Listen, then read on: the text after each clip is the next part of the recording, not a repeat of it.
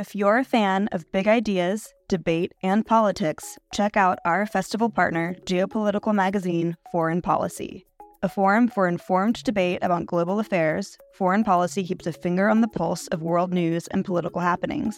Beyond articles that delve behind the headlines via traditional reporting, Foreign Policy has so many other products to offer, ensuring that no matter how you like to engage with eye opening content, there is a method for you. Check out their free offerings like Foreign Policy Live, their forum for live journalism, newsletters, and podcasts. And with a subscription, unlock in depth features and quarterly magazines, including their recently dropped spring edition all about India. Fans of IAI will love foreign policy for more of the mind expanding, insightful content that they seek. To explore their content, take advantage of an exclusive discount for IAI fans. Subscribe now using promo code LIGHT24 to save 50% and unlock access to everything foreign policy has to offer.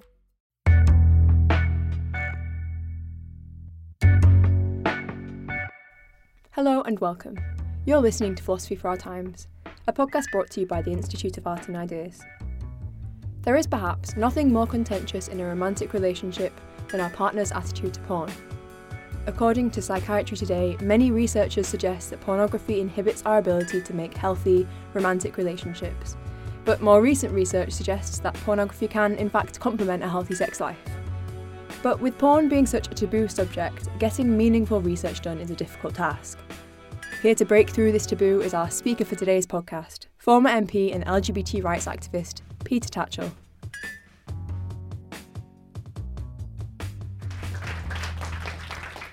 What I want to do is think through some of the implications about our attitudes towards sexually explicit imagery. And of course, my starting point is that there is nothing obscene or offensive about sex per se, that sex is entirely healthy, natural, normal, and should be celebrated. And that if you take that view, then logically, the visual representations of those sexual acts also should not be offensive or deemed to be wrong. I'm not saying that all pornography is good or socially beneficial. Um, I accept that a lot of, indeed, most sexually explicit imagery is oppressive, exploitative, and humiliating. And I don't agree with that. What I'm saying is that in some circumstances, some types of pornography can be okay ethically and can actually be beneficial to the individual and to the wider society. I guess what I'm trying to also say is that this issue is much more complex and nuanced than is often acknowledged and accepted. That the blanket knee jerk condemnations based on some types of pornography, indeed, you might say most types of pornography, that that is not helpful because it ignores the complexity of this issue. As I said, I totally accept that a lot of sexually explicit imagery is abusive, dehumanizing, exploitative, and I condemn that. But I also want to say that some pornography, for some people, can be educative, liberating, empowering, fulfilling, and immensely socially beneficial. It all depends on how it's made, who makes it, who the actors are and their circumstances, what it depicts, and why it is being used. So there's a whole raft of different complex issues there, which I think we will go today we'll try and unpick.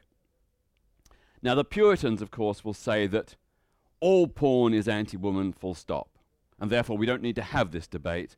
Pornography should be banned. I think that's a very understandable position, given the way women are exploited, but I think it's also quite simplistic. It's untrue in some cases. It's insensitive and indeed it's uncaring because it doesn't acknowledge some people's particular needs, which pornography undoubtedly does fulfill. I want to say that using sexually explicit imagery can sometimes be egalitarian, health promoting, emotionally fulfilling, and even life saving. Now, critics say that pornography is exploitative and degrading. I've already said I agree with that. In many cases, most cases, that is true. But I'd also say that aren't most jobs degrading, dehumanizing, and exploitative? Are people working in the porn industry any more exploited than those who are working in mind numbing, low paid, dead end routine jobs?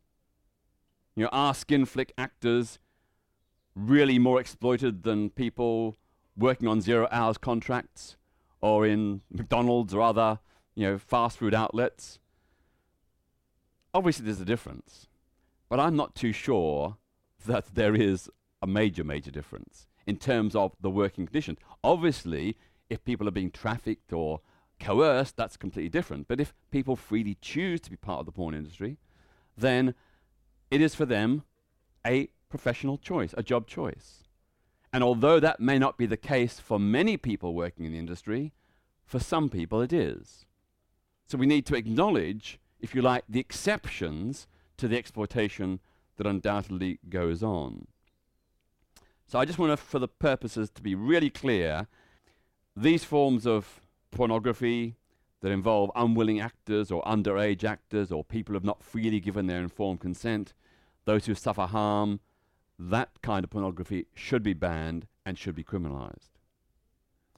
But, as I said, if you take the view that pornography is essentially a visual depiction of a basically fundamentally healthy, normal, natural act, then I think it's highly problematic to make a sweeping generalization that all pornography is problematic and ethically dubious. There are, of course, some grey areas which I feel very uncomfortable about, such as pornography that involves images of degradation and humiliation, even where it's just the actors with consent acting out a scenario. You know, I don't like that kind of pornography. I find it degrading and humiliating, and you know, for me, it's, uh, it's something I would never want to watch or never want to endorse. But then you have to ask the question: Well, how do we deal with those images? if we accept that, you know, particularly the ones that target women and, and treat women as sex objects and where they are just instruments of male pleasure, where women are being severely humiliated and degraded, how do we deal with that? How do we draw the legal line? I, I think the attempt to control those kind of images is really difficult because how do you define degradation? you know, in this room, we'll have half a distant, dozen different interpretations of what constitutes a degrading or humiliating or exploitative image. So to legislate that, to enshrine it in law in a way that's enforceable is really, really difficult and problematic. And of course, if you did that, there'd be the secondary issue of who and how would it be enforced? We'd be giving the state uh, the right to control and to prosecute those images. And through the courts, it'd be down to mostly male elderly judges, largely of a conservative bent, who would make those decisions. And I'm not sure that those are the people who are the appropriate and reasonable arbiters of such matters. So the problem is there is no agreed consensus on what constitutes degrading, exploitative, or humiliating images. Opinions do differ very widely. Legislation has been tried in some countries. So, for example, in Canada, under the country's tightened anti porn laws, the first ever prosecution was of a lesbian SM publication involving consenting actors acting out consensual SM. Two women in a lesbian relationship acting out an SM scene. I don't think I would be comfortable going down that kind of road. Here in the United Kingdom, our anti porn laws were used successfully in the 1980s to block explicit safer sex advice targeted at gay and bisexual men in order to combat the spread of HIV and AIDS. Even if there were cases, say, of depictions of sexual degradation, where it involves consensual sadomasochistic fantasy and role play, where two or more adults commit sexual acts with mutual agreement, and where no one experiences any lasting harm or none of the participants are coerced or they compl- don't complain, then again, to criminalize that, to say it's wrong, to make an ethical judgment about it, again, I think is quite dangerous territory. It's, it's, it's got more than a whiff of authoritarianism. It's an attack upon the right to personal autonomy, to individual choice, to free expression. Critics, of course, will argue that there is a connection between sexually explicit imagery and violence and sexual abuse. Now, if that was the case, there may be some argument for taking that seriously and, and perhaps constricting pornography. But the evidence is highly contested and very disputed. There's no doubt there are some cases where it does appear there is some kind of link between particularly watching extreme pornography and sexual violence against women. There are, is some evidence. But then the evidence is contested because what came first? Was it the porn or was it the innate desires that had been there, the abusive desires that had been there prior to the porn? So it's, it's a problematic connection, which I don't think has been proven by a long shot. And let's say, even if a connection could be proven between sexually explicit images and actual sexual abuse, even then, I'd be rather reluctant to say that justified a ban because I don't believe we can legislate for the whole of society on the basis of what a minority of dysfunctional individuals might do. You know, otherwise we would ban cars because some people abuse cars and drive recklessly and kill people. So, minority practice or something done by a minority is not a good basis on which to legislate for the majority. For me, the real problematic issue is the way in which many women, most women, and some men are forced into the sex industry via trafficking, imprisonment, blackmail, and pimping. That is undoubtedly a real problem. And that's why many of us rightly have a knee jerk reaction against pornography. And of course, there does need to be much more concerted action to find out, prosecute, and free those women, and to help women and men who want to get out of the sex industry to do so. Some critics argue that banning pornography is the best way to protect often in view abused and involuntary participants. Again, this is problematic not because, just because it's, I think the evidence suggests, a small, very small minority fit into that category, but just simply because of the difficulty of enforcement. Sexual explicit imagery is illegal in many, many countries, but it happens anyway. Now, of course, that's not a reason to say it shouldn't be criminalized or shouldn't be, there shouldn't be attempts to enf- enforce prosecutions. But I think we need to recognize that the enforcement of laws against pornography are notoriously difficult, particularly with video streaming and the internet. That's, that's a problematic issue as well. I'd say that, of course, most of us would acknowledge that pornography reflects the power imbalance between men and women in our society. You know, the degradation we often see is a reflection of male power. And that needs to be acknowledged and it needs to be addressed. But perhaps it's better addressed in schools, in the education system. And that's why I'm supporting a campaign by the Sex Education Forum to ensure that every school in this country, in sex and relationship education, addresses issues of pornography so that young people can know and understand the effects of it and can have a more realistic expectation. At the moment, a lot of young boys think that every woman is up for anal sex because that is being pushed time and time again in mainstream straight pornography. We need to challenge that in the classroom so that young people have a more respectful attitude, or indeed have a, have a respectful attitude, full stop. You're not going to stop young people seeing porn. You know, the evidence is that the vast majority of young teenagers have seen porn, both male and female. What we need to do is educate young people to be able to cope with that in a responsible way and to ensure that when they have sex, they don't seek to live out those fantasies in ways that degrade and humiliate their partners. It's also, I think, quite important to acknowledge there's a considerable difference between gay and straight porn. Most women are in the sex industry not by genuine free choice. Many are pressured and threatened by pimps, traffickers, and racketeers. Others turn to porn because of debt and financial problems. Very few women are involved in pornography because they really enjoy it. There are some, there are some, but very, very few. Moreover, of course, the straight porn industry is controlled by men who produce images, often quite degrading images, to satisfy male fantasies.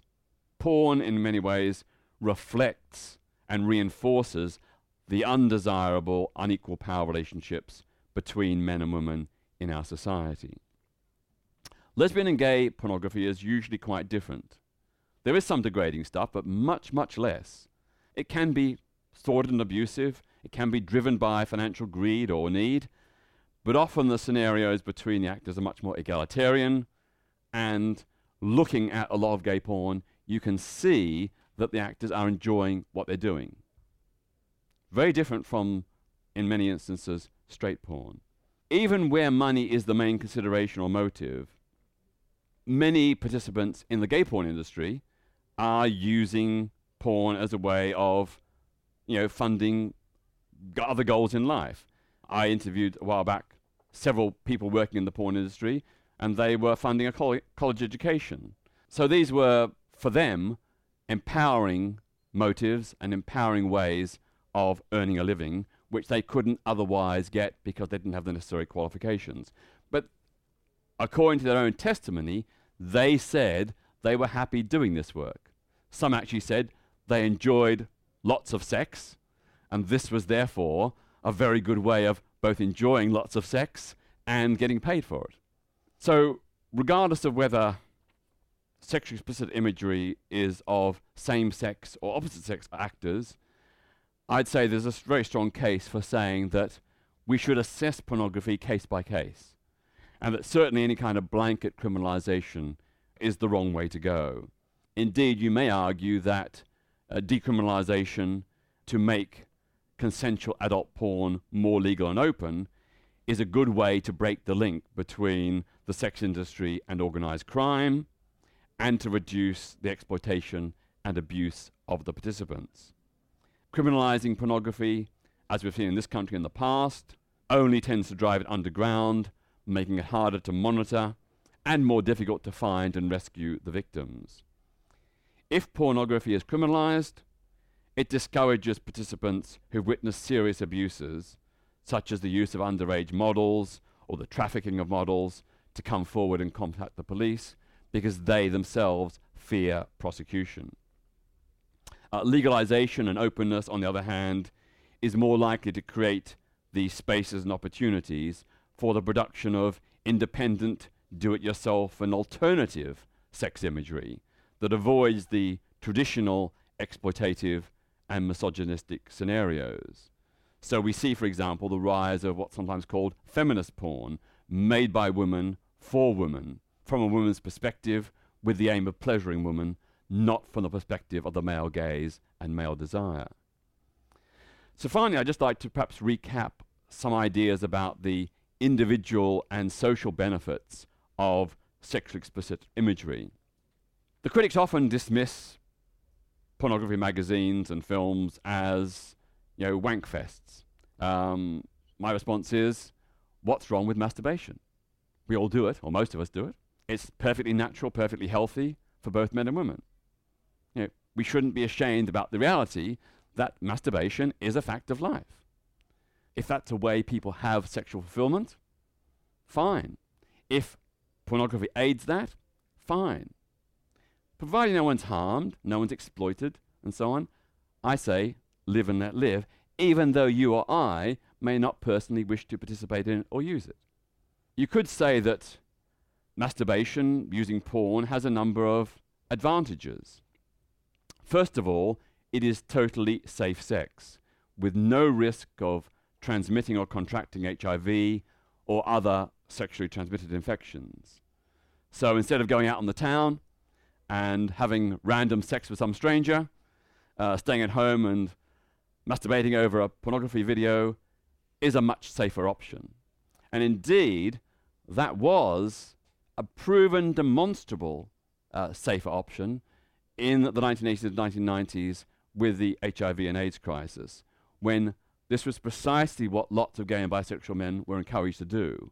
And some, not all, did dramatically reduce their number of sexual partners and their sexual practices by using porn as an alternative. And that probably did help reduce the spread of HIV and AIDS within the gay community. So I think we can say with a fair degree of confidence that good quality sexual imagery can make masturbation a viable alternative to casual sex, which can help reduce the number of sexual partners and cut the spread of sexually transmitted infections. The other thing that should be said is that when it comes to gay pornography, not so much now, but in the past, when criminalization and persecution was rampant, and when public attitudes were so hostile, gay pornography was a very positive affirmation of gay sexuality. It affirmed in your face something that society sought to suppress, deny, and even criminalize. So it was a very positive thing for lots of young gay men to see gay pornography because for them it was an affirmation of their sexuality and their sexual desires. Another point, also relating to men in general, is that there's now some evidence that regular sex, five or more times a week, is a very important factor in reducing the risk of prostate cancer. A research by the AIDS Council in Australia and the cancer charities in Australia have shown that men who have sex five or more times a week between the ages of 18 and 55 have a 30% or more reduced risk of prostate cancer. So again, if wanking or masturbation, jerking off, can help men get their quota of five times a week or more, then surely it's a good thing in terms of their health. And also, of course, it saves the National Health Service a great deal of money as well. Perhaps it should be on the National Health Service, I'm not sure. Um, my final point is that um, obviously we would prefer to have earlier, better quality sex and relationship education in our schools. But we all know from surveys of young people that most sex and relationship education is woefully inadequate. You know, it's not explicit. It doesn't go into details. It's usually about reproduction and the biology. It's not actually about sex at all. So a lot of young people find their sex education through pornography. Now, it shouldn't be that way. I agree. You know, parents and teachers and others should be given that information, but they're not. So young people are turning to porn to find out what to do and how to do it. So I would see that a lot of pornography despite the downsides of a lot of it, is a way of helping give young people an education about sex, about how to pleasure themselves and to pleasure their partners. But of course, to understand that, to understand the mutuality of sex, that's why I'm saying that sex and relationship education in schools should address pornography, because it has to be putting it in the context. This is how you get pleasure for yourself. This is how you get pleasure for your partners, because all sex, of course, should be with mutual consent and fulfilling for both sides. Thank you.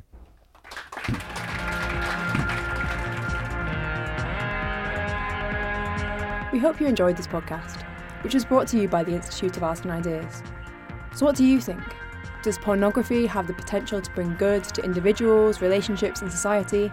Or will it always be an aspect of unhealthy sexual frustrations and fixations? Let us know by tweeting at II underscore TV with the hashtag philosophy for our times.